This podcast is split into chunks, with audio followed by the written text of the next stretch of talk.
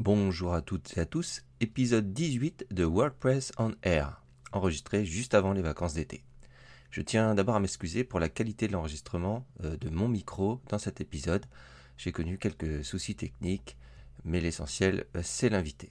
Nous recevons d'ailleurs dans cet épisode Geoffrey Yorum qui nous explique pourquoi le design system est la méthode de travail idéale pour les projets WordPress et autres. Simon et JB nous présentent quelques news de l'univers WordPress et quelques outils indispensables. Je vous souhaite une agréable écoute de cet épisode.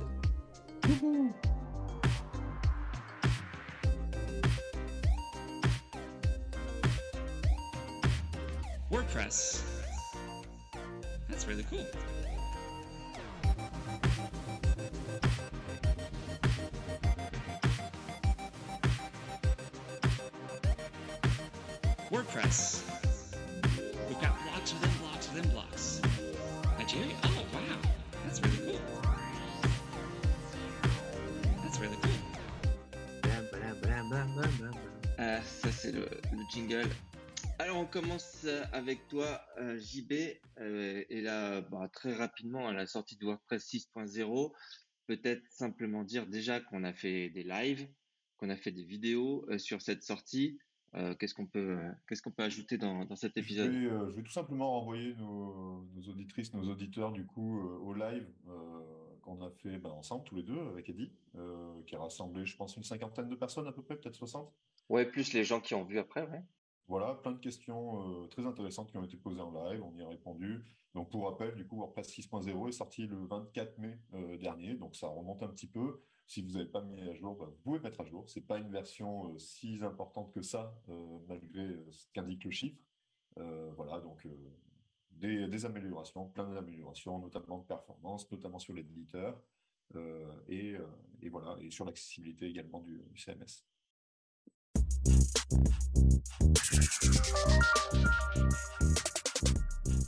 Simon, quelques chiffres sur le WordCamp Europe qui avait lieu à Porto. Ouais, tout à fait. Donc, on dispose de quelques chiffres puisque du coup, Jason, qui fait partie de l'équipe d'organisation, du coup, m'a dit qu'il n'avait pas encore communiqué l'ensemble des chiffres, mais en tout cas, on dispose de, certains qui sont communiqués en fin en fin d'événement, notamment. donc, il y a eu 2746 tickets vendus, 2304 personnes présentes à cet événement. 800 personnes qui ont participé au Contributeur Day, et c'est un record apparemment, donc euh, c'est plutôt très bien pour la communauté WordPress. Il y a eu 70 speakers, 65 sponsors, 91 organisateurs et 164 bénévoles. Voilà pour les chiffres dont on disposons euh, suite à cet événement. Je trouve que c'est un peu officiel quand même en termes de chiffres. Moi, j'aurais voulu les chiffres moins officiels, du genre le nombre de personnes à l'after party. euh, Bah ouais, mais ma- Porto, Tonico ont été servis. Ouais. voilà. c'est ça, j'ai eu beau essayer de, Ah, de demander à. Jason, mais il n'a il a pas eu ces chiffres malheureusement, donc euh, voilà, je peux donner que cela en tout cas. Ok, ça marche. Belle- bien belle édition. Tu enchaînes Simon avec euh, le Documentation Day.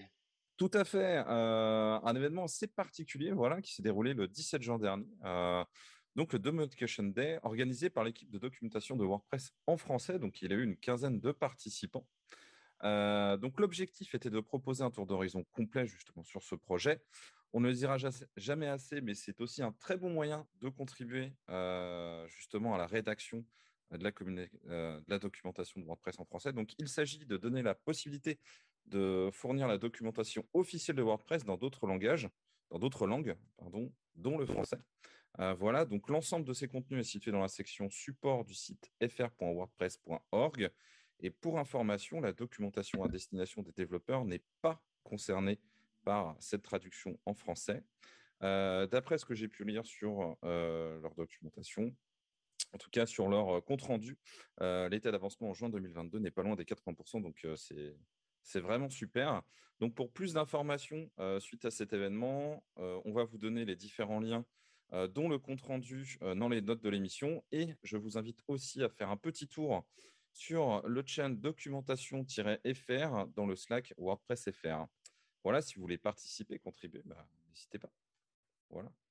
JB, par rapport à cet événement, est-ce que tu as un petit, un petit Oui, bah déjà, juste remercier du coup Jenny et, et, euh, Jenny Dupuis et Marie Comé euh, qui ont, qui ont l'idée cet événement. Je les ai un petit peu aidés, mais euh, c'est surtout elles euh, deux qui ont l'idée cet événement.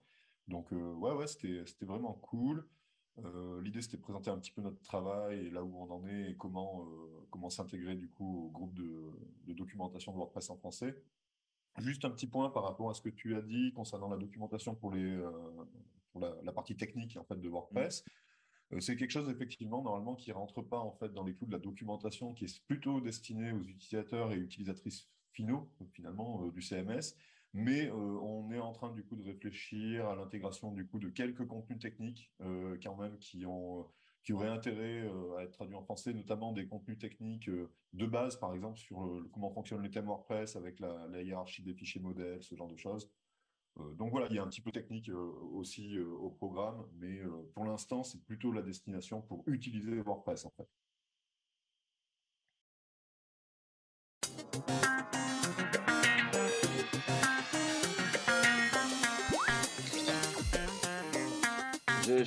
Un peu le conducteur pour, pour un peu euh, changer les, intervenants.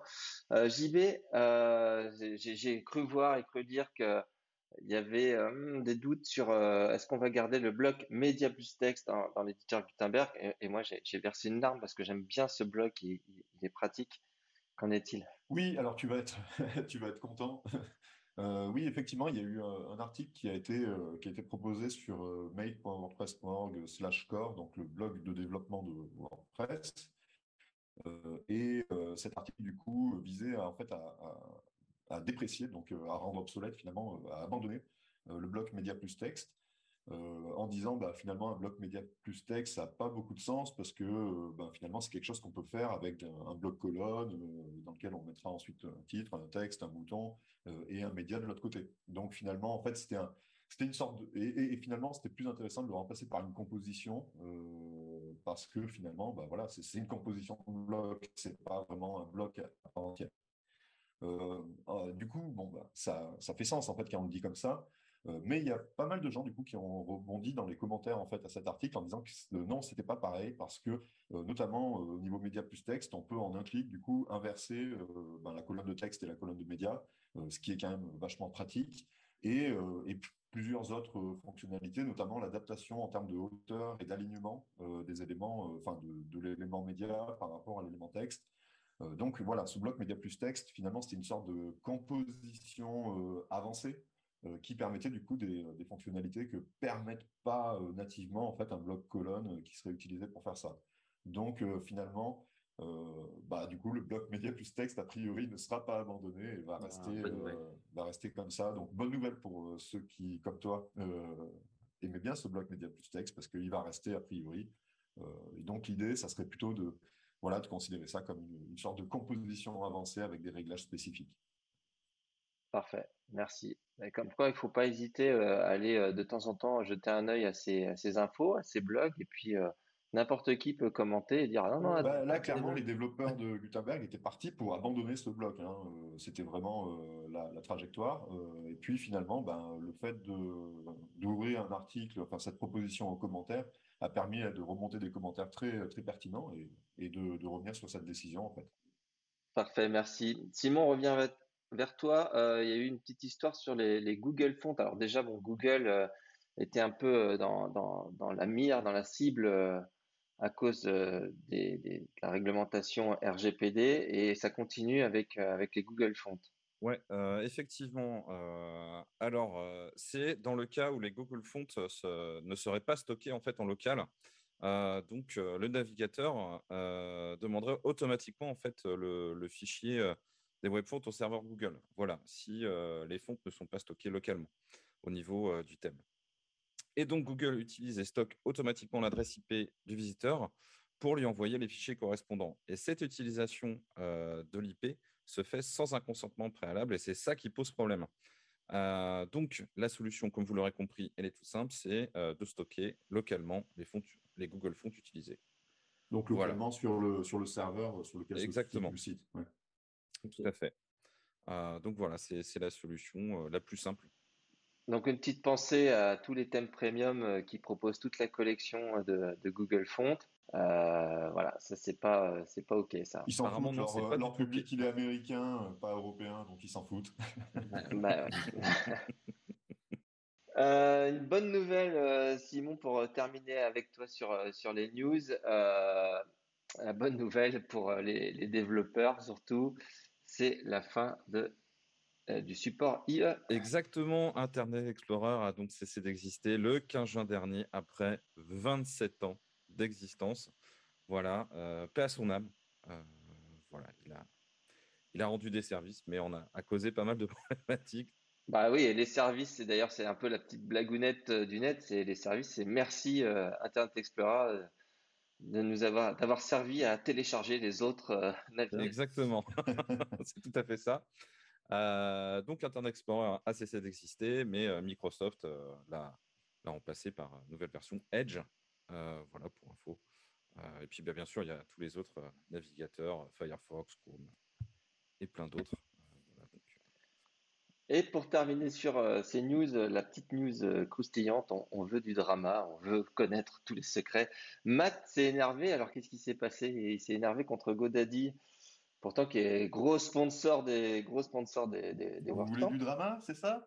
Exactement, j'y vais, vas-y, balance. Ok, donc on va parler d'un petit drama du coup qui s'est qui s'est passé, en fait un petit clash effectivement euh, entre Matt et Godaddy. Euh, donc les, euh, alors je, refais le clash. Vous pouvez retrouver un petit peu l'historique sur euh, WP Taverne, du coup en anglais. On mettra le lien parce que pourquoi? Parce qu'en fait les, les tweets ont été retirés depuis. C'est un petit peu comme avec les clashs politiques en France. Ben finalement en fait on voilà, on a eu un petit clash en fait. Euh, suite à un message de GoDaddy qui, euh, qui parlait en fait finalement de ses récentes acquisitions, euh, Matt a, a clashé complètement GoDaddy en fait sur Twitter en disant voilà GoDaddy est non seulement une entreprise du coup qui contribue peu à WordPress, mais même une entreprise qui parasite l'écosystème WordPress. Donc les mots sont forts. Et du coup, bah, ce que j'ai fait, c'est que de mon côté, alors il y a eu tout un tas d'é- d'échanges en fait hein, ensuite euh, avec pas mal de gens qui ont réagi. Effectivement, les, les mots étaient assez forts et Matt a retiré ses tweets. Euh, à se demander du coup s'il a pas fait tweeter en retour de soirée, on sait pas trop. Euh, mais euh, du coup, je veux pas forcément euh, lui donner tort ni raison, mais plutôt euh, de mon côté, je suis allé mener l'en- l'enquête. Euh, donc, euh, c'est des choses en fait que je vous donne en primeur parce que je vais je vais peut-être faire un article dessus, enfin voilà, sortir ça sur, sur Twitter pour essayer de relancer le drama, on verra. Euh, mais euh, en gros, remettre une pièce. Mais euh, du coup, je suis allé faire ma petite enquête et euh, par rapport à WordPress 6.0, donc la dernière version majeure de WordPress, je suis allé regarder un petit peu qui contribuait et comment. Alors, j'avais déjà sorti un article et on en, parle généralement en fait, du niveau de contribution des entreprises, etc. Euh, parce que du coup, je vais, souvent chercher ces statistiques qui m'intéressent beaucoup. Mais du coup, je suis allé regarder en fait le niveau de contribution de, de, GoDaddy pour voir si Matt avait raison ou pas finalement de d'appeler ça une entreprise parasite. Euh, GoDaddy, en fait, déjà, euh, ce, qui, peut sembler euh, donner tort, euh, complètement tort en fait à Matt, c'est que GoDaddy arrive en quatrième position en termes de nombre de contributions à WordPress 6.0. Donc, c'est la quatrième entreprise qui, a le plus contribué à, cette version de WordPress. Donc, déjà, on a l'impression du coup qu'il se plante un petit peu. Donc, avec 210 contributions pour GoDaddy, ça, semble lui, donner tort à première vue. En revanche, ce sont 210 contributions qui ont été faites par seulement deux employés de GoDaddy. Donc déjà, voilà, il faut savoir que GoDaddy, c'est 7000 employés euh, selon une estimation, enfin ce qu'on peut trouver sur Internet en termes d'information. Donc sur 7000 personnes, on a deux personnes du coup qui ont euh, contribué au cœur de WordPress euh, 6.0. Euh, GoDaddy, euh, c'est euh, voilà, sur 7000 personnes, euh, 7000 employés et deux contributeurs, c'est pas ouf comme, vu comme ça. En nombre de contributions, ça représente un ratio en fait de 0,03 contributions par, par salarié. Donc, donc voilà, on comprend peut-être un petit peu mieux ce que, ce que Matt voulait dire, c'est qu'il s'attend finalement par rapport à une entreprise qui a un poids euh, économique, financier et de masse salariale quand même assez énorme, du coup, a beaucoup plus de contributions que ça. Euh, si on compare du coup avec Automatique, l'entreprise de, Matt, hein, euh, voilà, ben, c'est 1483 contributions qui ont été faites par 70 contributeurs. Donc, sur un total d'environ, selon les estimations, de 2000 salariés. Euh, voilà, à, à 500 salariés, salariés près, ça dépend des, estimations qu'on peut trouver sur Internet. Ça représente du coup 0,7 contributions par salarié, ce qui est bien plus que GoDaddy qui avait 0,03 contributions par salarié. donc c'est sûr que c'est bien plus. En revanche, c'est pas ouf non plus. on pourrait s'attendre de plus en fait de la boîte du fondateur de WordPress, enfin du cofondateur de WordPress, euh, sachant que, par exemple, si on prend Yoast, euh, ils sont à 4,25 contributions par salarié, donc 600 contributions qui ont été faites par 10 personnes. Euh, c'est quand même beaucoup plus sur un total de 150 personnes salariées chez, chez Yoast. Donc finalement, Yoast, en termes de ratio, finalement, contribue beaucoup, beaucoup, beaucoup plus que Automatic ou GoDaddy. Euh, de notre côté, du coup, chez, chez on est à 12,5 contributions par salarié, donc c'est pas mal. Ça fait 250 contributions, mais pour seulement deux contributeurs aussi. Donc finalement, le même nombre de contributeurs que GoDaddy, alors que nous, on n'est que 20, euh, et GoDaddy, ils sont 7000. Donc euh, voilà, du coup, ça donne en partie raison à Matt, mais moi, ce que j'ai envie de lui, dire aussi à Matt, c'est que chez Automatique, ils pourraient contribuer bien plus finalement que ce qu'ils le font actuellement. voilà. moi, je, c'est un petit retour avec des chiffres. Euh, derrière, du coup, bien sûr, je prends en compte que les contributions au corps de WordPress, donc c'est vraiment un type de contribution particulier euh, qui, passe plutôt par le code. Il faut voir aussi tout le reste des contributions, l'organisation d'événements, euh, le développement d'extensions, etc., etc. et puis le sponsoring d'événements, parce que GoDaddy, du coup, est sponsor global quand même, donc envoie une centaine de milliers de dollars par an à la fondation WordPress, donc c'est pas rien non plus. Mais voilà, en gros, le, message de, de, Matt, du coup, est, plutôt vrai, c'est-à-dire que GoDaddy pourrait faire mieux en tant qu'hébergeur euh, euh pété de thunes, hein, globalement, euh, mais, euh, mais voilà, il y a plein d'entreprises qui pourraient faire mieux aussi, et, ça c'est clair. Au final, si on regarde, en fait, des entreprises comme Yoast, comme TenUp, comme XWP, comme HumanMade, donc des agences, hein, globalement, et puis Udonit aussi notre agence, c'est par rapport à leur nombre de salariés, finalement, ils contribuent, ils investissent en fait euh, bien plus euh, que GoDaddy ou même Automatique euh, dans WordPress. Et, donc, c'est un peu ça ma conclusion. C'est ouais, effectivement, c'est peut-être vrai que GoDaddy pourrait faire mieux, mais il y a plein de gens qui pourraient faire mieux, et notamment les hébergeurs qui, qui effectivement contribuent pas énormément par rapport à, à leurs moyens. Ok. alors, on est d'accord, il n'y a pas de petite contribution. Toute, contribution est, bonne à prendre. Euh, mais par contre, du coup, ça compte, ça compte pareil si, si tu as quelqu'un de chez Automatique, euh, euh, prendre un exemple, on connaît Riyad qui bosse sur Gutenberg, qui va bosser deux semaines sur, sur un développement et qui va le pousser ça va être une contribution et il aura bossé euh, deux semaines dessus Ouais, tout à fait. C'est la limite de ces chiffres. Hein. C'est que des fois, tu as des personnes qui, euh, qui vont passer énormément de temps sur une contribution euh, qui va être énorme finalement et qui va apporter beaucoup. Et ça, sera, ça restera mm. qu'une seule contribution. Donc attention, ces chiffres, en fait, ils sont intéressants quand on les prend sur un volume global. parce que du coup, quand on a des entreprises comme Yoast, comme HumanMade, etc., qui sont des, des entreprises quand même avec pas mal d'employés déjà, et en plus qui ont un poids assez important sur WordPress, bah, du coup, c'est vrai que ça a du sens de, comparer des volumes euh, qui sont importants. Mais, euh, mais voilà. Et puis, euh, moi, je parle d'entreprise ici, mais il ne faut pas oublier aussi qu'il y a des freelances. Par exemple, Juliette, qui est une freelance néerlandaise, qui, je crois qu'elle est néerlandaise, je suis pas sûr, mais si, oui, je pense, qui du coup contribue toute seule et a fait 150 contributions à WordPress 6.0 toute seule, quoi. Donc, c'est un volume énorme et elle bat finalement à elle seule à peu près tout le reste des entreprises en termes de ratio euh, nombre de salariés et euh, nombre de contributions. Donc voilà, il faut prendre ces chiffres avec des pincettes, mais je me permets du coup de les sortir bah, suite à, ce, petit clash entre, entre Matt et Godaddy. Parfait, merci. Geoffrey, merci d'avoir accepté notre invitation. Est-ce que tu peux bah, merci. Est-ce que tu peux euh, rapidement euh, bah, te présenter, dire euh, qui tu es, ce que tu fais dans, la communauté WordPress et, pourquoi, du coup, on, parle de, design system avec toi? Alors, je vais essayer de le faire rapidement. Ceux qui, me connaissent, qui ont déjà travaillé avec moi, savent que le rapide quand je parle, ça ne marche pas toujours. alors, en gros, moi, je m'appelle Geoffrey.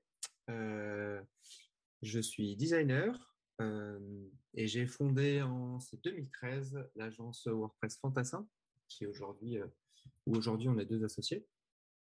Donc, on est agence WordPress où on fait principalement du, thème custom. Et là, je suis en transition sur un nouveau projet entrepreneurial, toujours dans le, toujours dans le, toujours dans le design, toujours lié à WordPress et toujours lié au design system. ça, c'est la version courte. Ok, et, donc, alors vas-y, une petite introduction sur le, sur le design system. Alors, ouais, alors le design system, c'est un, c'est un sujet qui est, qui est d'actualité et qui, qui, qui, prend de plus en plus d'ampleur pour euh, déjà de manière générale dans, dans, dans l'écosystème web, parce que c'est un sujet qui touche à, comment dire, ça, touche au site web, ça touche à du produit ou du service en ligne, ça touche à énormément de, énormément de choses, à de l'application. Et euh, lié, à, lié à WordPress, ça a beaucoup de sens depuis que, depuis Gutenberg est sorti, en fait, dans le sens où Gutenberg, c'est un éditeur de blocs. Donc, en fait, on compose des pages à base de blocs, on fait du Lego. Et euh, le, un des principes de, pensée du design system, c'est la composition. C'est la composition en Lego. Après, les Lego ont différents noms en fonction de, leur typologie, mais euh, on est sur des, sur des méthodes de réflexion qui sont, euh, qui sont, qui sont liées, qui sont synchronisées. Et c'est pour ça qu'aujourd'hui, ben, voilà, si on fait du, si on fait du Gutenberg notamment, euh, sans être un peu branché design system, euh, je pense qu'on passe à côté de, 60% de, l'intérêt de, la chose. Ok, alors pour, pour, pour comparer, on, va prendre quelque chose que, que tout le monde connaît dans, dans, le monde du web.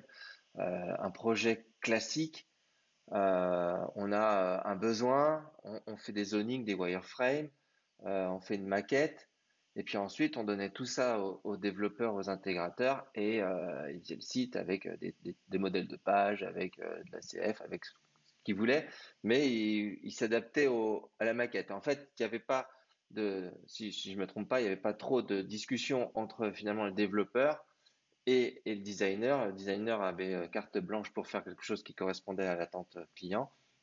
Et ensuite, bah, le développeur se débrouillait pour que ça fonctionne en dynamique sur, euh, sur le site. Donc, c'est le raisonnement euh, maquette par maquette, quoi. C'était ça, c'était maquette par maquette. Ça, c'est un peu l'ancien système, alors.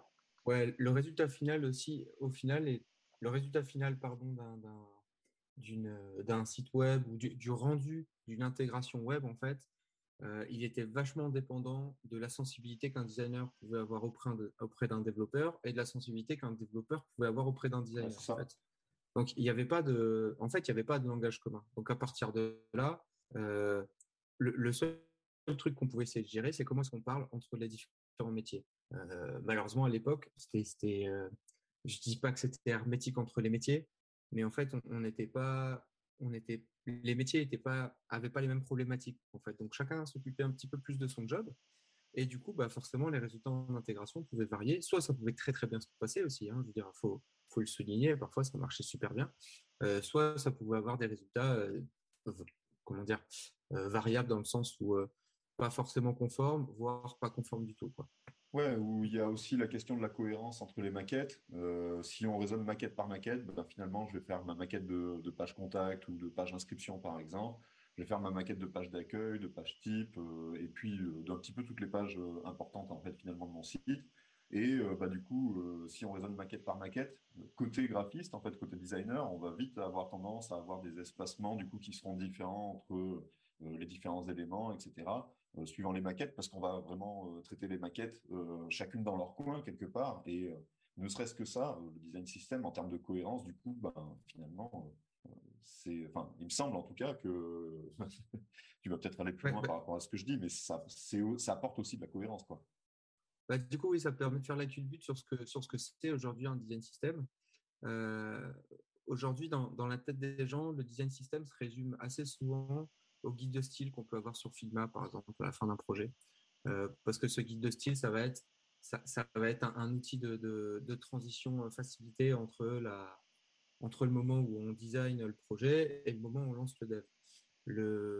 En fait, le design system, c'est à mon sens, hein, euh, c'est pas que ça. Si on le résume à ça, à ce moment-là, c'est un guide de style et c'est rien d'autre. Le design system, pour moi, c'est l'ensemble de la démarche, en fait, qui amène les gens à, déjà en amont à se poser la question de, ben, en fait, vers quoi on va en termes de projet. Du coup, comment on y va en termes d'organisation, c'est-à-dire comment on bosse ensemble, en termes d'organisation, de process, qui fait quoi, qui livre quoi, comment, qui transmet quelle info, comment et pourquoi. Euh, ensuite, il y a toute la partie langage commun. Euh, et ça, c'est une partie qui souvent, euh, c'est pas une partie pour moi qui mobilise uniquement la production. Le langage commun, l'idée, c'est de se dire qu'en fait, on va parler sur un projet de la même chose, de la même manière, mais quels que soient les métiers. C'est-à-dire que même en commercialisation de projet, en fait, l'idée, c'est d'avoir un langage commun unifié avec la production. Sinon, voilà, sinon, le langage commun, l'objectif, c'est surtout de, de créer de l'adhésion sur toute l'équipe d'un projet pour faire en sorte qu'en fait, vraiment, quand on parle d'un truc, on pense tous à la même chose de la même manière. C'est euh, une fois, j'avais fait une étude je faisais une étude sur la direction de création et je regardais un petit peu les, les, études qui avaient été faites sur les, les raisons de fail dans les projets informatiques. Et une des raisons principales, souvent, c'est la communication. Euh, et c'est typiquement euh, la raison pour laquelle, à l'époque, c'est typiquement la raison pour laquelle, euh, à l'époque, les intégrations ne se passaient pas forcément toujours comme prévu. Donc, le, le, le, Figma, en fait, le guide de style sous Figma, c'est la, la résultante, en fait. Mmh. C'est la partie visible de l'iceberg. Mais pour moi, il n'y a pas de démarche. On ne peut pas parler de design system si on n'a pas questionné tout ce qui est en amont, en fait. Euh, il, y a aussi il y a aussi une question fondamentale là-dedans, c'est la culture. C'est-à-dire, euh, il faut faire en sorte de partager une culture du job euh, dans l'équipe pour faire en sorte vraiment que, que, le bateau aille dans, dans, la direction, que tout le monde rame dans la même direction. Et c'est aussi une démarche, et je pense que je peux finir là-dessus, c'est aussi une démarche qui est importante en termes d'adhésion parce que euh, si tous les métiers y adhèrent, en fait, ça va rendre la démarche beaucoup plus compréhensible pour le client. Et un client qui comprend la démarche euh, mmh. va être beaucoup plus à même de, s'intégrer dedans, de prendre part, derrière de faire vivre la démarche et, de ne pas voir cette démarche-là comme un truc où euh, quand tu as livré le projet, en fait, c'est fini. Si le client arrive à comprendre la démarche, il comprend que c'est itératif et il comprend aussi les bénéfices qui peuvent en sortir. C'était la question que du coup sur laquelle j'allais te, lancer, c'est la, notion d'itération, euh, parce que quand on itère du coup, enfin sur du design, on va dire classique, euh, maquette par maquette, du coup, ben l'itération, ça va être quoi? Ça va être de reprendre les maquettes et puis de réenvoyer à l'intégrateur et de refaire le, modèle de page. Euh, ici, l'idée c'est d'itérer composant par composant et finalement de faire avancer en fait les choses sur des éléments plus petits qui ont déjà été définis en amont et sur lesquels on va pouvoir itérer pour améliorer par exemple sur un composant, par exemple, je sais pas moi, euh, accordéon qui serait utilisé pour une FAQ, par exemple, euh, donc un système question-réponse, par exemple, on va faire itérer pour euh, améliorer le SEO, l'accessibilité, etc. Et finalement, en fait, c'est design et technique qui vont bosser ensemble. Enfin, moi, c'est un peu comme ça que je vois les choses pour les simplifier en termes de, de, compréhension. J'ai bon. Ouais, c'est ça. En fait, dans la démarche de design system, avant de passer en production, normalement, pour chaque élément, en fait, donc, un élément, c'est soit un atome, un composant, une vue. Euh, on appelle ça comme on veut, en fait. Tu, peux, donner des exemples Juste, je te coupe un petit peu. Tu peux donner des exemples de ce que tu entends par atome, euh, composant, vue Alors, euh, l'atome, en termes de design system, c'est le plus petit dénominateur commun de ton, de ton projet. Donc, déjà, l'atome, c'est pour moi, un bouton, c'est un atome. Parce que je ne considère pas forcément ça pertinent de redécouper un bouton. Il y a des gens qui vont trouver ça pertinent de redécouper un bouton encore une fois. Donc, déjà là, en fait, tu as, une perception différente de, l'atome en fonction des équipes, en fonction du projet. Moi, j'estime sur un projet web, sur un projet de site, ça n'a pas de sens de découper en dessous du bouton. Euh, au-delà, c'est. Euh, mais ça va être, par exemple, un bouton, ça va être un texte, ça va être un titre, euh, ça va être un séparateur. C'est tous les éléments qui ne sont pas découpés, en fait. Au-dessus de l'atome, tu as ce qu'on appelle un composant ou un module. Euh, il y, a plein de noms différents. L'idée d'un composant ou un module, c'est que c'est un élément qui est fabriqué à partir de plusieurs atomes. Un média texte, par exemple, c'est un composant. Parce qu'il y a une image qui est un atome et il y a potentiellement d'autres choses. Il y a une colonne à droite ou à gauche dans laquelle on va mettre soit des textes, soit des n'importe quel contenu. Donc à partir du moment où on a des choses qui sont créées à partir de briques, de briques atomes, ça devient un module ou un composant. Et à partir du moment où on vient faire s'exprimer des composants et des atomes dans des pages, euh, les pages, nous, on appelle ça, on peut appeler ça une vue, on peut appeler ça un contexte, une page, un template. Un écran. Euh, un écran, voilà. Là, l'idée, c'est que le troisième niveau, c'est le contexte dans lequel viennent s'exprimer euh, toutes nos briques fondamentales, en fait. Donc, donc, il y a vraiment, ouais, la notion de découpage, elle est, elle est, elle est vraiment, elle est vraiment stratégique. Et normalement, quand on parle de design system, en avant, c'est ce que je disais avant de commencer la production, dans, dans, dans, le langage commun, il y a une phase de documentation. C'est-à-dire qu'en principe, on devrait documenter chaque, euh, chaque élément. Et c'est à ce moment-là surtout que c'est dans la phase de documentation où, où le dev et le, et le design euh, communiquent ensemble. Ils sont censés bosser ensemble. c'est- oui. Voilà, c'est c'est dans la doc où tu vas mettre tes spécifications euh, fonctionnelles, graphiques, techniques de, de l'élément. Et c'est là où tu vas, euh, ça te permet de, de verrouiller et d'assurer une base solide pour, euh, pour les développements futurs. Parce que l'avantage, c'est que si ta doc elle est solide, derrière, derrière en dev, en termes de back, t'es pas forcément, tu réduis le nombre de surprises que tu peux avoir. Et en termes de front, c'est plus que, entre guillemets, c'est plus que de l'intégration. Du coup, en termes de documentation, par exemple, euh, alors autant ça pourrait être très simple pour des niveaux de titres, euh, niveau 1, niveau 2, niveau 3, etc. Bon, bah, c'est plutôt simple. Encore qu'on pourrait avoir des variations de couleurs qui, euh, qui pourraient être utilisées sur les titres en fonction de, certains, contextes, donc certaines vues. hein. Mais j'imagine sur les boutons, là, du coup, on va avoir quelque chose d'un peu plus complexe avec bah, les effets de survol, évidemment, mais aussi euh, des couleurs peut-être différentes ou des formes différentes suivant les contextes. Enfin, en gros, différentes variations de, de, de styles qui sont disponibles, euh, voilà, suivant l'endroit où il est placé dans le projet, quoi. Ouais, c'est ça. En fait, l'idée, c'est que quand, quand on commence à faire du design system avec du Timber, euh, déjà, il y a une première passe qui est, qui est indispensable, c'est que n'importe quel designer qui attaque ce sujet ou développeur qui attaque ce sujet, en fait, il- faut que tu connaisses tes blocs, euh, les blocs natifs, en fait. De, pas forcément du plugin, hein, mais les blocs natifs de la version en production de Gutenberg, il faut que tu les connaisses. Il faut que tu connaisses aussi les options natives de ces blocs-là. Et en fait, c'est ça qui va te dé- te- t'aider à définir le cadre dans le sens où effectivement un bouton, on va se servir des couleurs. Euh, un titre, euh, alors il me semble que tu n'as pas de réglage de couleur sur la colonne de droite, mais sur la barre, euh, sur la barre au-dessus de l'élément titre, tu peux choisir la couleur à un moment de, de ton texte. Donc Ouais. l'idée, c'est vraiment de définir qu'est-ce qu'on va exploiter, qu'est-ce qu'on va pas exploiter. Euh, tout tout n'est pas bon à exploiter, hein. c'est pas parce qu'il y a toutes les options qu'il faut toutes les traiter. Euh, mais une partie de la documentation, c'est ça, c'est un petit peu le brief, c'est le scope technique qu'on Mhm. peut appeler initial, c'est de se dire, bah, pour chaque bloc, qu'est-ce qu'on qu'est-ce qu'on exploite comme, comme option native et est-ce que derrière, on rajoute des options Je pense notamment au style de bloc, au custom, euh, au register style? Ouais. Et l'intérêt, c'est que si on souhaite revenir sur, euh, sur ces choix, finalement, on va revenir sur ces choix bloc par bloc, donc sur un petit élément sur lequel on va dire, bah voilà, le- les niveaux de titres, par exemple, euh, on les baisse, on baisse la taille typo de, voilà, elle est un peu, un peu plus petite, et finalement, on va le faire pour ce bloc, et ensuite, on va l'appliquer au niveau technique, du coup, sur l'ensemble du site euh, et de l'ensemble des contextes sur lesquels ce bloc est, est utilisé. C'est ça l'idée, euh, côté itération. Ouais, c'est ça. L'idée par rapport, par, par rapport à la pratique qu'on avait il y a quelques années, l'idée c'est que une démarche de design system ou de guide de style, en fait, ça va t'amener de la cohérence globale. Ça va, en fait, bon, ça va unifier les pratiques. En fait, ça va harmoniser les pratiques. Donc déjà là-dedans, il y a beaucoup de gens qui vont avoir peur parce qu'ils vont se dire, ah, mais en termes de créa, ça va limiter. Pas du tout. Euh, pas du tout. Ça va, ça va simplifier, ça ne veut pas dire que ça va limiter en fait. Mais en tout cas, le, le, le bénéfice premier, c'est que tu gagnes en cohérence partout. Tu parlais avant des espacements, ça peut être voilà, les espacements, les tailles de titres, les tailles de paragraphes où tu vas être limité à 3-4 tailles de paragraphes et pas plus, parce que de toute façon, il faut être réaliste, on n'a pas besoin de plus sur le web.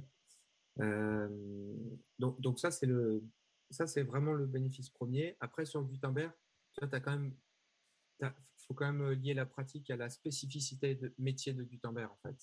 C'est euh, pour éditer du contenu sur des sites web. Donc c'est pas tu, tu, tu l'abordes pas de la même manière où tu abordes un projet de design system par exemple pour une plateforme SaaS ou un truc comme ça. Hum, hum. Ouais, je vais revenir sur le, sur le bénéfice, ouais, le bénéfice euh, client, côté client. Euh, tout à l'heure, ce que je, euh, ce que j'expliquais sur euh, les anciennes méthodes de projet, euh, on appelait ça waterfall, c'est en, cascade. euh, il y a une demande, il y a une créa, il y a du développement, de l'intégration, ça, se faisait comme ça en, ligne. Euh, beaucoup d'agences, j'ai pas de chiffres, mais beaucoup d'agences, euh, ce que j'ai pu voir, sont passées à, je mets des guillemets, en agilité, euh, pour essayer justement de, casser euh, ce système waterfall. Euh, j'ai l'impression à, t'entendre que là, ça rentre carrément dans, dans les, lignes de, l'agilité, c'est-à-dire encore plus d'échanges, non pas seulement entre l'équipe et le client, entre l'équipe déjà entre elles, avec le client, et que ça permet peut-être encore plus d'étapes de, validation, de recettage et, et- et de communication. En fait, alors c'est ce que tu disais. euh, pour moi, ça rentre dans l'agilité d'agence. qui est différent de l'agilité euh, d'une startup, par exemple, qui, qui, fait, euh, qui, fait un, qui a un produit en ligne. Donc, effectivement, ça rentre dans, cette démarche-là. Euh, après, voilà, c'est. En fait, le design system, c'est. euh, donc, le client comprend les bénéfices. À partir du moment où il comprend que ça lui ramène une méthode, à partir du moment où il comprend que ça va aider à rationaliser le projet, donc le bénéfice client, c'est je maîtrise mes coûts et j'assure mes timings, en fait.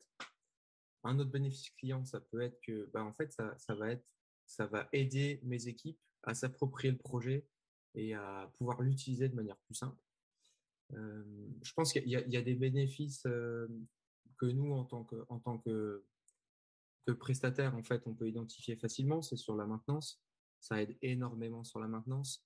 À partir du moment, de façon, où on limite et on dé- définit des cadres et on définit des, des process pour identifier euh, Et où on documente en plus. on documente, ouais. Et à partir du moment où tu comprends vraiment bien le système, euh, tu, tu peux faire, tu, tu peux faire du moins en moins spécifique en termes d'intégration. Donc, moins c'est spécifique, mieux ça se maintient, etc. Donc, en termes de maintenance, le- les, les agences, ou, les, en tout cas les, les- les créateurs de sites, on a des bénéfices. Mais ces bénéfices sont aussi transposables pour le client. Parce que si nous, on en bénéficie, ben, en fait, on va mettre moins de temps à, à développer des nouvelles features sur, euh, sur le site du client. Le client va gagner en, va gagner en budget. Voilà. Euh, ça remplacera jamais le travail de bac. hein. Le, le- un des, le bénéfice principal euh, du, design system, voilà, ça va surtout se mesurer sur, le- sur la partie front du site. Ouais. En tout cas sur un site Euh, internet. ouais. Ouais. Ouais, voilà, sur un site. Mais en, en tout cas, euh, un autre bénéfice qui est hyper intéressant sur ça, c'est que ça, en tout cas, nous, dans notre pratique, ou moi, dans la manière dont j'aborde ça avec mes clients, c'est qu'en fait, le design system, c'est la démarche qui permet de valider que mes clients se câblent en mode utilisateur. Parce qu'aujourd'hui, ça, c'est le- grand fake euh, du moment. Tout le monde est user-centric, tout le monde est, pense à ses utilisateurs, machin, tout ça. Est-ce qu'on l'est vraiment? Voilà, bah, dans les faits, en fait, quand tu reçois des cahiers des charges pour des créations ou des refonds de sites web, tu regardes les arborescences, tu fais. En fait, là, les gars, on est en train de parler à 80% de vous, à 20% des gens. C'est, Ouais. on devrait être sur le ratio inverse. Quoi. Donc, euh, le, le, design system, voilà, c'est. Il y a, il y, a y a tous les sujets qui sont liés à la production du site, mais il y a aussi tous les sujets qui sont liés au mindset que tu as sur un projet, en fait, et comment tu mènes un projet. Et alors, le design system, c'est pas forcément de, de l'expérience utilisateur, mais c'est un prétexte pour les, dans c'est un, pré- un prétexte pour euh, intégrer une réflexion plus utilisateur dans la démarche, en fait, et Ouais, se dire, ok, dans cette démarche-là, je prévois pas mal d'ateliers où on va parler de vision, de collaboration, etc. Bah, en fait, là-dedans, je peux, là-dedans, je peux caler du mindset euh, utilisateur. Et, euh, et c'est hyper intéressant pour le client parce que c'est, c'est une démarche hyper structurante. C'est Oui, step ça by permet de se step, poser la etc., question etc. pourquoi je fais ça? Quelle est la raison en fait pour laquelle j'ai cet élément-là en fait finalement qui est important pour moi, ce call to action, etc. Ouais. tu leur fais faire, tu leur fais prendre part au projet et du coup le projet grandit différemment quoi. Et de toute façon, moi ce que je dis toujours, à partir du moment où ton client est capable de comprendre à peu près ton métier, même dans la relation euh, avec ce client durant tout le projet, en fait c'est ça, ça, rend l'ensemble du projet beaucoup plus sain en fait. Hmm. Donc, euh, donc ouais, les bénéfices, il y en a. euh. Après, c'est comme tout, il faut l'avoir expérimenté une fois pour vraiment comprendre ce que ça t'apporte par rapport à avant. Il faut Ouais. l'avoir acheté une Vous fois. avez demandé concrètement, euh, donc un client qui, vient te voir, euh, il a peut-être déjà une idée de, à quoi va ressembler sa, home, euh, sa page contact, sa page de fiche ou de référence. J'imagine il, attend ça, il attend quand même une page terminée, finie. Ça, se passe comment concrètement? Tu, tu vas lui dire, OK, il y a une page d'accueil, mais en fait, elle se décompose, comme tu l'as expliqué tout à l'heure, avec des modules, euh, des atomes, et, et etc., qu'on va pouvoir réutiliser. Comment ça se passe? Ou est-ce que tu lui dis, mais non, il faut, réfléchir autrement? Alors, euh, la première étape, c'est d'expliquer comment on compose une page à un client. Donc, le schéma du Lego marche super bien pour ça. Euh, le deuxième point pour moi, c'est que un client aura toujours besoin de valider une maquette.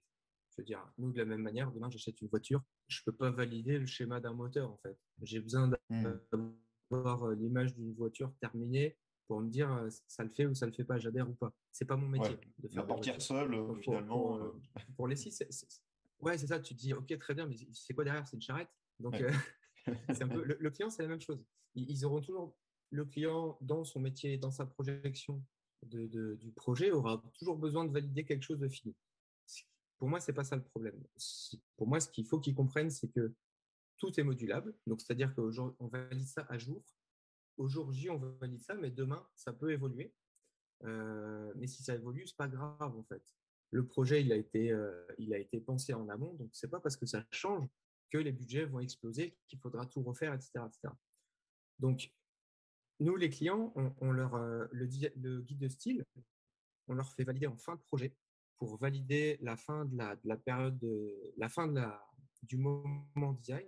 Par contre, au fur et à mesure qu'on présente d'abord une DA, direction artistique, ensuite des itérations, etc., etc., on leur présente des écrans, on leur présente des, des templates, en fait. là, là, Parce que c'est parce que c'est là-dedans qu'ils une projettent, en fait. C'est ça. Donc, ça veut dire qu'au fur et à mesure qu'on développe les templates, nous, en fait, on va développer en même temps le guide de style, on va l'affiner, et c'est à la fin qu'on le fait aussi valider, parce que le guide de style correspond au scope de bloc qu'on aura En fait, tu en vas- projet. tu, tu vas créer les, les éléments du coup par atome et par molécule, enfin par ou module, euh, voilà, su- suivant le terme qu'on utilise, mais tu vas les présenter en fait dans un contexte, dans le contexte d'un écran du coup pour, euh, pour Ouais. justement leur donner un contexte d'expression.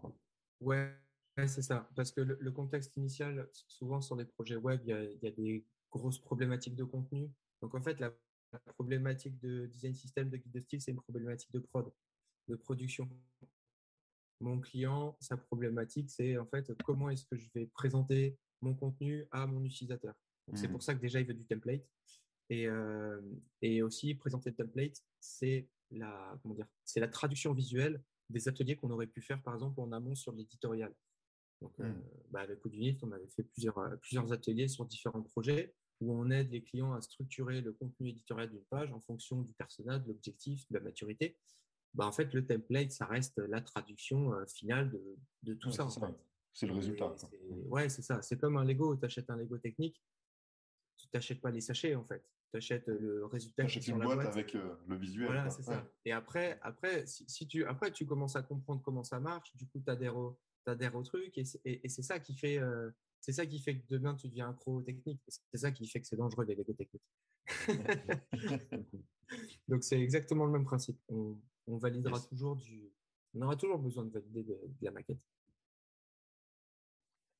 Du coup, moi j'ai une question euh, par rapport à comment tu fonctionnes euh, euh, toi de ton côté. Euh, tu, tu vas partir de zéro du coup pour chaque nouveau projet, chaque nouveau client, ou est-ce que tu as une sorte de, de, de cadre de travail, on va dire, un peu global qui s'appliquerait globalement à un peu tous les sites internet du monde et que tu vas habiller et remettre en question du coup en fonction du projet. Euh, tu, tu, euh, tu pars Alors, du coup? Alors, grosso modo, la... ma manière de faire, c'est de se Je te dire demande que... tes recettes secrètes, hein, désolé. Ouais, ouais, mais c'est, Ça fait partie du jeu. en fait, cha- chaque projet va alimenter les projets futurs. Ça, c'est la première règle. Donc, en fait, l'idée, c'est de se dire, dans la majorité des projets sur lesquels je bosse, en fait, quels blocs natifs de Gutenberg sont pertinents Ils ne le sont pas tous. Euh, donc, déjà, ça, ça me, bloque, ça me donne un- une bibliothèque de blocs de base que je vais utiliser sur tous mes projets. Et on les utilise sur tous les projets. Le deuxième niveau, c'est sur ces blocs-là, en fait, quelles sont les options de blocs pertinentes que je garde ou que je ou que je garde pas. Mm. Euh, donc déjà là, ça fait en- encore un tri. Ça, ça, ça- soit ça me fait augmenter la charge de travail dans le sens où j'ai un bouton et en fait, au lieu d'avoir une palette de trois couleurs, bah, j'ai une palette de six, de six ou de sept couleurs. Bah, en, en termes de boulot, c'est pas la même chose. Euh, donc voilà, premier niveau, quels sont les blocs que j'utilise tout le temps? Deuxième niveau, quelles sont les options ou les styles que j'utilise tout le temps? Troisième niveau, quels sont les styles de blocs qui sont custom, en fait, qui sont nos styles de blocs, mais ouais. qu'on utilise sur tous, les, sur tous les sites. Et c'est ces trois couches, en fait, qui me donnent mon, euh, mon scope de base. Ouais. Après, ça, c'est le scope de base. Après, il va y avoir le budget client, par exemple, qui va venir challenger ce scope en disant est-ce que, bah, en fait, on a moyen d'aller plus loin Ou est-ce qu'on doit retirer déjà des options à ce, à ce scope de base? Et c'est quand ce scope de base est traité que là, on voit si on crée des styles spécifiques au client, qu'on crée des, euh, des compositions et des choses comme ça. Donc, c'est, c'est, mais c'est, c'est la même euh, méthodologie de départ sur tous les projets. Et, ça, tu, le- tu le, pardon, tu le communiques euh, aux développeurs de, quelle manière? Par exemple, si tu, toi, tu, vois un bloc et tu dis, bah, ok, mais là, la palette, nous, on veut garder que trois couleurs, euh, sur ça, il faut, faut virer, pour qu'éventuellement le développeur, il, enlève. Euh, nous, la spécificité, c'est qu'on a les développeurs, ils bossent avec un, un moteur maison, en fait. Euh, donc, en fait, notre moteur de développement, en termes de conception, il est aligné avec notre, avec notre manière de, de- d'aborder un projet de manière sur le plan créatif, en fait. Ce Donc, l'idée, c'est que on a toujours une traduction, le scope de base dont je viens de parler avec les trois couches, par défaut, dans notre moteur, il est intégré, en fait. Et si, par exemple, je le mets à jour, si, si je me dis, euh, bah voilà, en fait, euh, on se rend compte que euh, sur le bloc média et texte, par exemple, je prends ça. Sur le bloc média et texte, en fait, euh, on se rend compte qu'il y a énormément de cas où euh, les gens veulent en faire un, call to action, où tout le bloc, du coup, serait cliquable, plutôt que juste le bouton. Euh, de quelle manière est-ce qu'on traduit ça? Si on définit une traduction qui est commune à tous les sites, en fait, eh ben, en fait, cette traduction, elle va être mise dans notre package par défaut dans le moteur. Donc, il y, a toujours, le lien entre les deux métiers. Et du coup, si, euh, si je prends un autre exemple, euh, enfin, que moi j'ai un petit peu suivi de mon côté, c'était le- l'exemple du design système de l'État, euh, que tu as sûrement suivi un petit peu, j'imagine, voir le rendu, etc. Eux, ce qu'ils ont fait, du coup, leur design système, c'est que chaque atome, chaque molécule, enfin, chaque composant finalement du design système, du coup, non seulement est designé, mais aussi dispose en fait d'une est documenté en fait avec euh, du HTML et du CSS, c'est-à-dire qu'on a vraiment en fait le code euh, également, c'est-à-dire que le- quand ils font évoluer le design, ils font également évoluer le code. Euh, cette approche, du coup, c'est c'est un petit peu, ça, me- ça, ça a l'air de ressembler un petit peu à l'approche que vous avez chez Fantassin, à savoir en fait de, de lier très fortement finalement la technique et le design et de faire évoluer les deux ensemble. Ouais, c'est ça. En fait, en fait c'est une question. ch- Chez nous, c'est une question de culture sur les profils. Euh, nous, chez nous, les techs, en fait, tu les croises dans la rue, tu pourrais dire que c'est des designers. Et les designers, tu les entends parler, tu, tu te dis, lui, il, il doit toucher un petit peu, euh, il doit faire un peu d'inté ou il doit toucher deux, Ouais. trois trucs, en fait. Donc, on, on- on a vraiment une culture où, où il, y a une, il y a une perméabilité dans les métiers. Euh, ça, ça aide énormément. Euh, après, la différence entre un design system pour un client qui va faire du SaaS, par exemple, et un design system pour Gutenberg, c'est que dans le cas du design system pour un produit ou un service, par exemple, tu vas mettre en place un storybook, par exemple. Et dans ce storybook, effectivement, tu vas livrer des bouts de code pour chaque composant. La, la particularité qu'on a avec Gutenberg, c'est que le code, en fait, on maîtrise Il pas forcément. déjà, le- oui. Ouais, il existe. Donc, il y a, ça, c'est ça, c'est quelque chose qu'on ne maîtrise pas. Après, la chance qu'on a, c'est que, c'est que le code qui, qui est, qui est livré par, euh, par l'éditeur, c'est comme du code propre.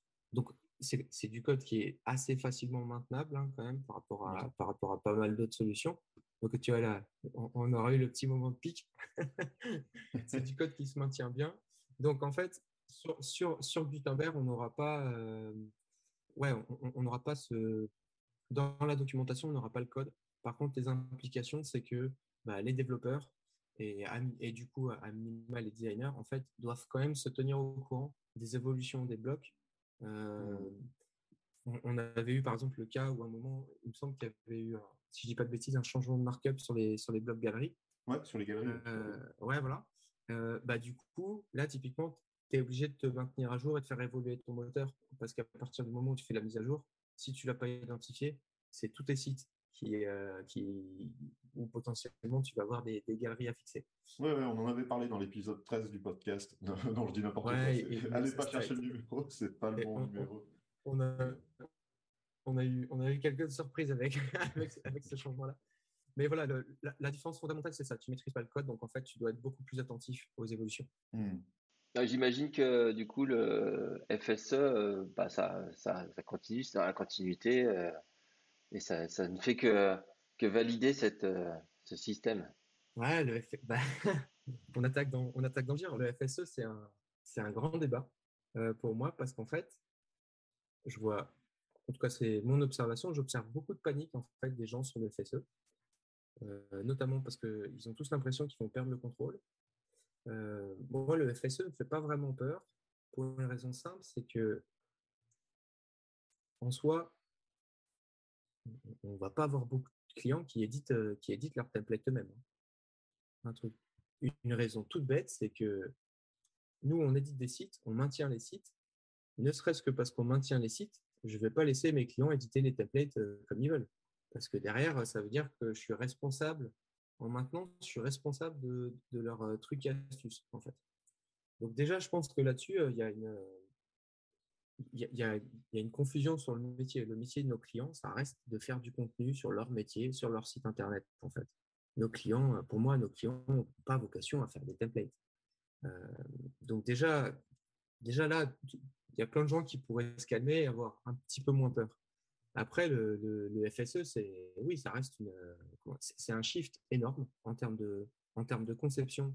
Ça, ça, ça fait vraiment mal parce que c'est pas, on n'est pas sur une transition en fait, on est sur une rupture directe.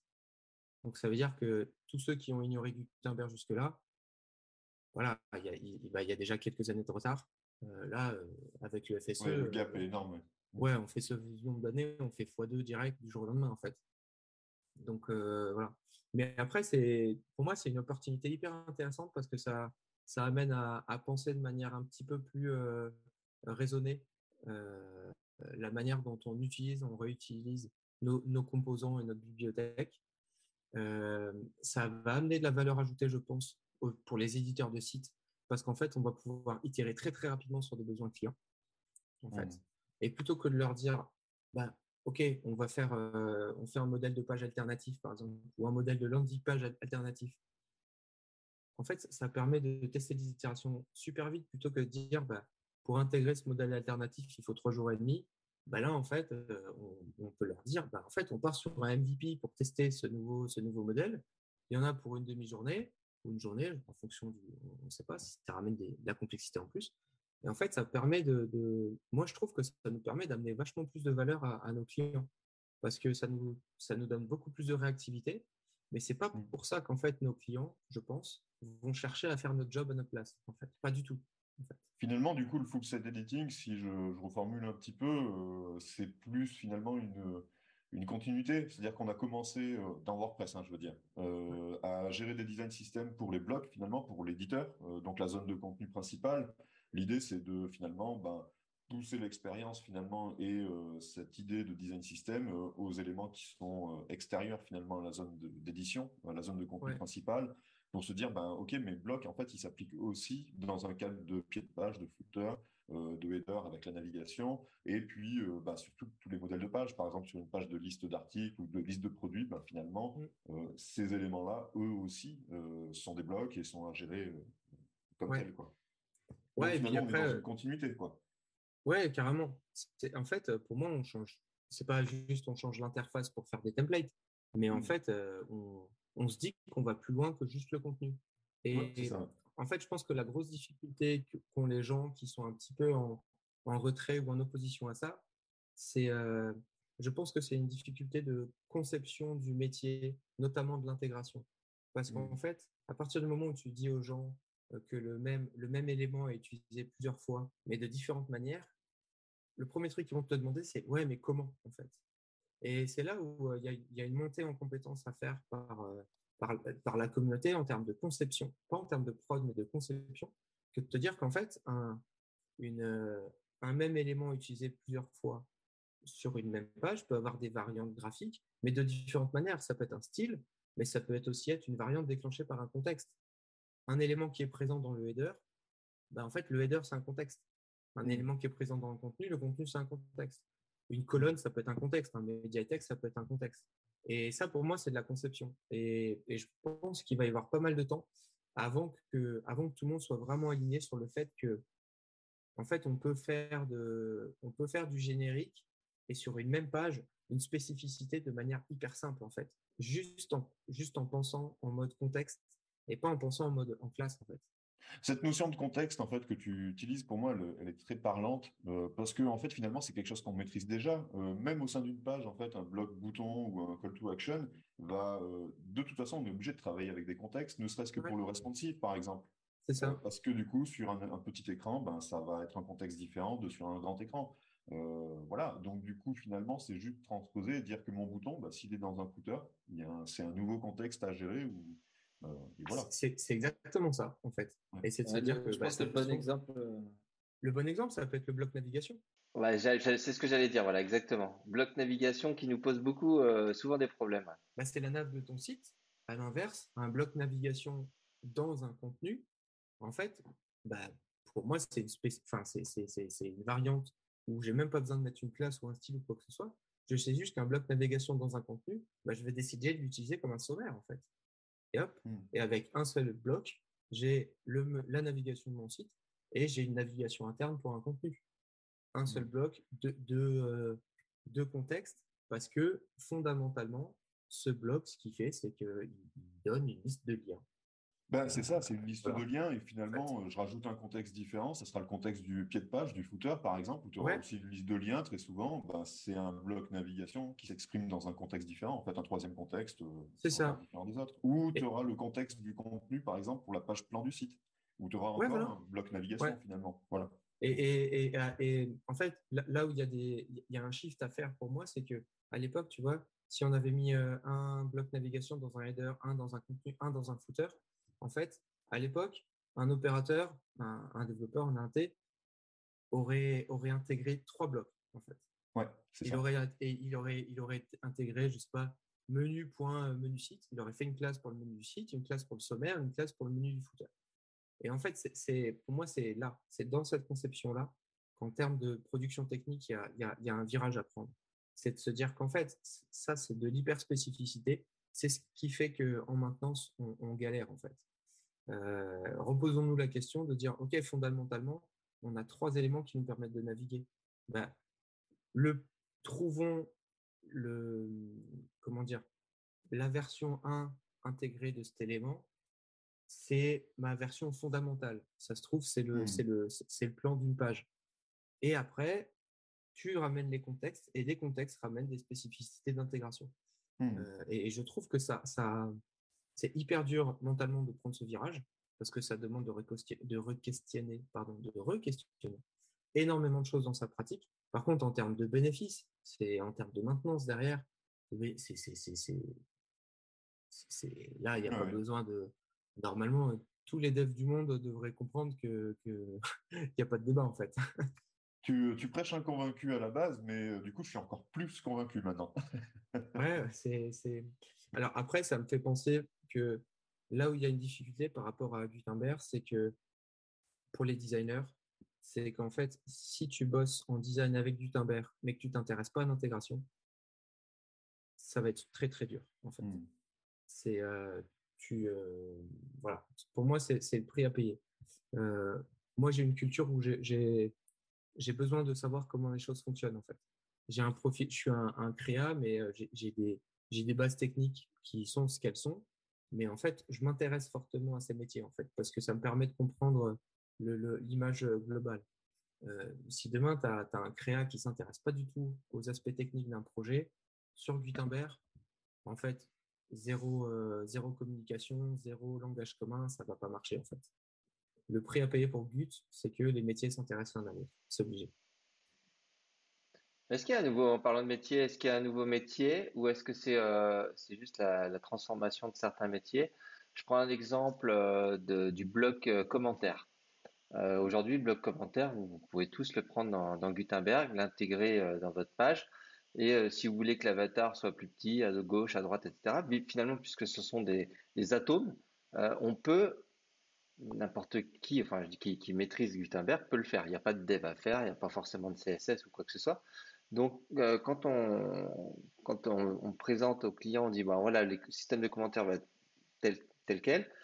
Euh, qui, finalement fait ça? Parce que c'est de la manipulation de blocs, de la création de compositions. Euh, ça a été designé au départ, et puis après, il n'y a pas besoin de développeur. En fait, il suffit qu'il y ait un, un contributeur, un webmaster qui, qui, les blocs tels qu'ils ont été designés à la base Est-ce qu'il y a un nouveau métier ou est-ce que c'est l'intégrateur qui, fait Non, ça je pense que c'est l'évolution des métiers de chacun. Euh, à mon sens, c'est soit, l'intégrateur qui, euh, pour livrer une itération de son travail, va mettre en place les blocs correctement parce que le client veut aussi valider sur une pré-production, il veut, il veut aussi valider quelque chose de fini. Donc, soit c'est l'intégrateur qui met en place tous ces blocs, soit en fait c'est le designer qui les met en amont en place pour l'intégrateur. Donc, pour moi, c'est un, de ces deux métiers. Euh, le, client, le client, au final, de, de comment c'est composé, ça va pas être sa je pense, hein, ça va pas être sa considération première en fait. Lui, c'est plutôt est-ce que c'est fonctionnel et comment est-ce que ça facilite le travail de mes équipes? Et du coup, bah, comment est-ce qu'on gagne du temps, comment est-ce qu'on peut itérer rapidement, euh, etc. Le... Donc voilà un petit peu pour, euh, pour ce Mhm. point-là. Je pense que ouais, ça reste. euh, c'est ça le débat en fait. On- beaucoup de gens se persuadent que, que le FSE, ça va être un outil pour les clients. Mais la réalité, c'est que non. C'est un outil pour monter le site finalement. euh. C'est ça. C'est ça. Donc oui, effectivement, tu as des clients qui bricolent leur site eux-mêmes et qui vont vouloir, vouloir faire des modifications. Oui. Mais ça représente qu'un morceau du marché, en fait. Ça Hmm. ça représente pas, euh, ça représente pas tout. Donc, euh, donc voilà. En Et revanche, après, la- surtout- ouais. C'est c'est peut-être surtout un gage d'évolution pour le site, pour les, pour les clients. Moi, c'est, je pense que c'est comme ça qu'ils le perçoivent, c'est comme ça qu'on le présente, de dire, bah, demain, vous voyez, regardez avec les styles, euh, quand on a fait la démonstration de WordPress euh, 6.0, en montrant qu'en cochant, en cliquant sur un style, euh, tout le site finalement gardait euh, sa structure, mais on changeait euh, les couleurs, les typos, etc. C'est, c'est montrer au client que demain, s'il veut faire évoluer son site, ça va être moins cher, euh, parce que c'est ça qui l'intéresse euh, aussi. ça va être facilité pour lui, ça va pas être un nouveau métier à apprendre pour lui, ça va être une extension de son métier actuel. En revanche, là où il y a un, point, euh, un point d'attention, c'est que, étant donné que potentiellement on faire évoluer les choses un peu dans, dans tous les sens, euh, les, et, et là, je pense notamment au designer, le rôle du designer en tant que conseil, il est fondamental Ouais, dans le carrément. sens où euh, si à un moment, tu as quelqu'un qui édite un template qui commence à te mettre du texte en alignement à droite, euh, sans raison, etc., etc., là, ça va être au rôle du designer de, de montrer, de, de, comment dire, de monter au créneau pour dire attention, euh, ça, ça n'a pas vraiment de sens. En termes de mon métier et ma spécialité, par rapport aux objectifs qu'on a, ça, ça n'a pas de sens. Donc, pour moi, c'est un agrégateur de. Enfin, c'est quelque chose qui, Gutenberg et le FSO, ça, ça va pouvoir euh, nous permettre de nous concentrer sur notre vraie valeur ajoutée, en fait. Mm. Notre vraie valeur ajoutée, je prends mon métier à moi, euh, le Les design. conseils. ouais. Ouais, c'est ça, ça va être orienté sur des bonnes pratiques, expliquer pourquoi on va sur, dans cette direction plutôt que dans cette direction, euh, expliquer euh, quels sont les bénéfices à, à, à, à fêter- faire ou tester les choses de telle ou telle manière. Donc, euh, donc voilà. Après, en, en fait, en soi, donner accès à des, euh, à, à- à- à des implémentations des zones en fait, où on n'avait pas accès avant, comme le pied de page par exemple, euh, c'est, c'est- c'est- on voit tout de suite la valeur ajoutée. C'est que, par exemple, pour un événement particulier, ben, euh, sur un site, je vais pouvoir en fait accéder à mon footer et dire ben, je vais mettre un bouton qui mène vers mon webinar, par exemple, mon événement, Ouais, ça. Et finalement, bah, ça, en fait, ça a complètement du sens que ça puisse être pris en charge en termes d'implémentation directement par les, euh, les contributeurs, par les rédacteurs, en fait. Ouais, qui, ouais, ouais. Et puis sur- sur- surtout, il y a- il y, y a un truc où les, les gens sur le FSE, ils voient le fait que tu peux, tu dois éditer euh, ton, tes templates en fait. Mais rien ne Mhm. t'empêche de définir un bloc réutilisable euh, que, tu vois, pour ce que tu viens de dire, que tu appellerais un bloc event. Et dans ton template, tu mets, euh, dans ton template FSE, tu mets le bloc event dans le footer. Et en fait, ton client, il édite que ce bloc event. Ouais, c'est ça. ouais, ouais. Et euh, il n'a pas besoin d'aller dans le template, tu lui prépares juste le bloc event à, à éditer.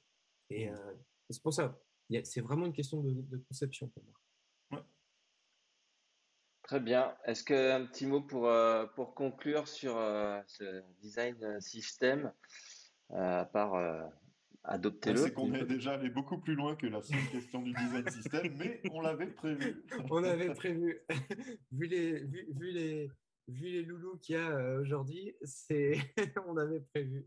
Non, c'était, très cool, euh, très intéressant, et puis Ouais, euh, bah, toujours un plaisir de discuter de ça avec toi, Geoffrey, en plus. Ouais, mais en tout cas, voilà, s'il y avait, je pense, une chose à retenir sur cette question de design system, c'est de garder à l'esprit que le design system, c'est pas le guide de style sous Figma en fait. C'est Ouais. toute la démarche qu'il y a avec. Et en fait, si on rate toute la démarche, on fait que du guide de style.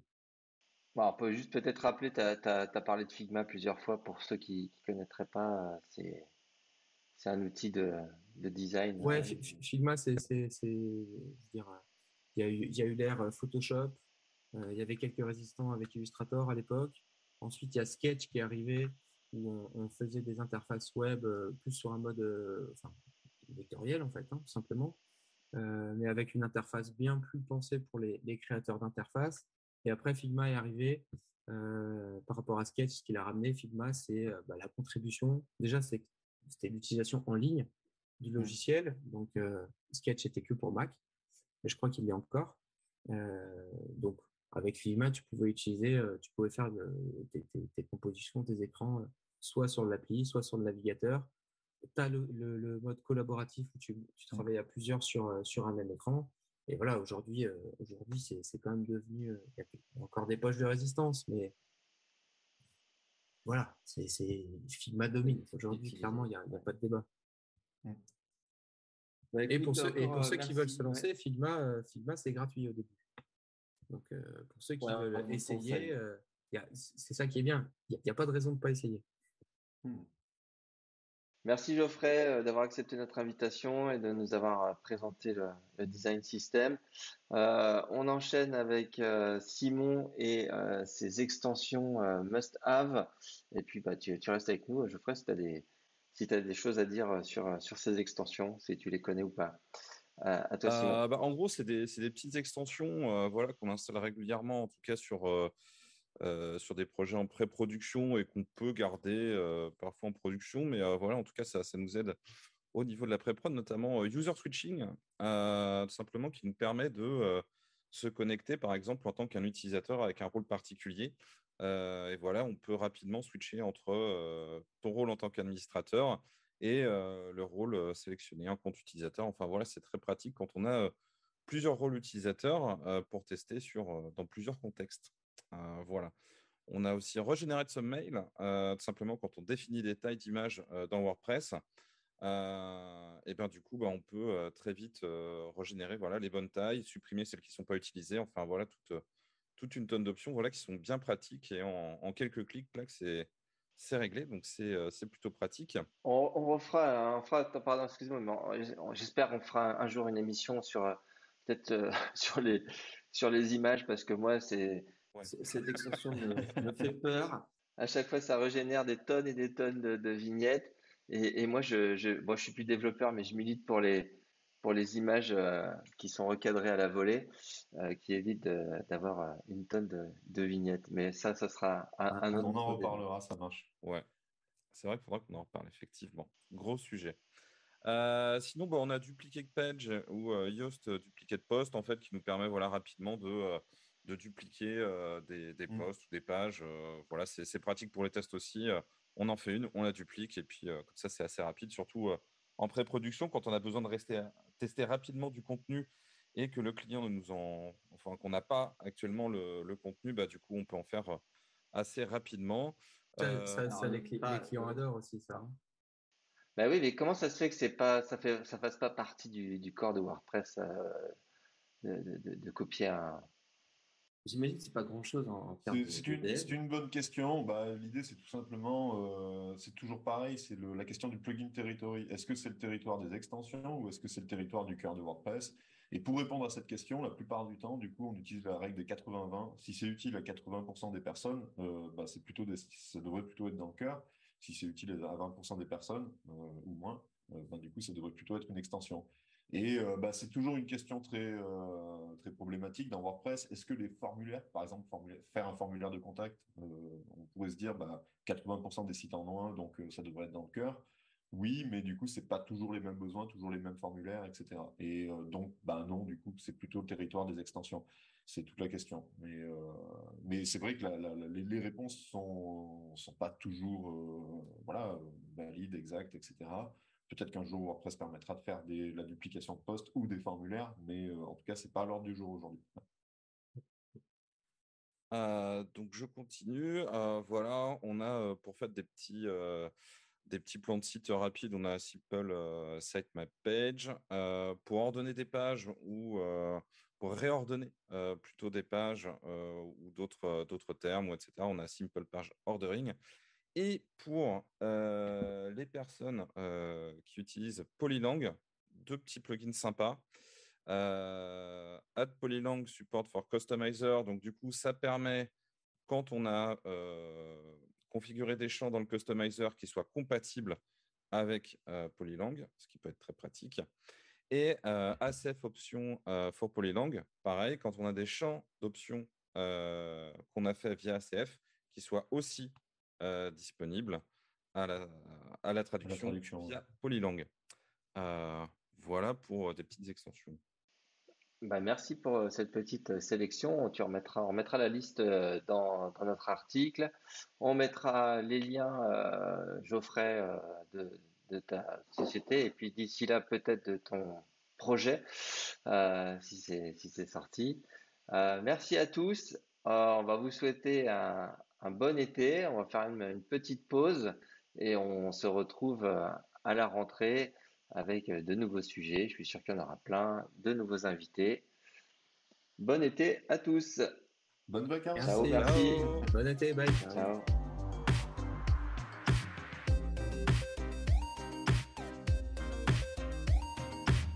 WordPress. That's really cool.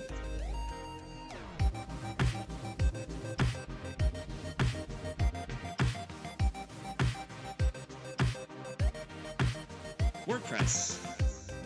We've got blocks within blocks within blocks. Nigeria? Oh, wow. That's really cool. That's really cool.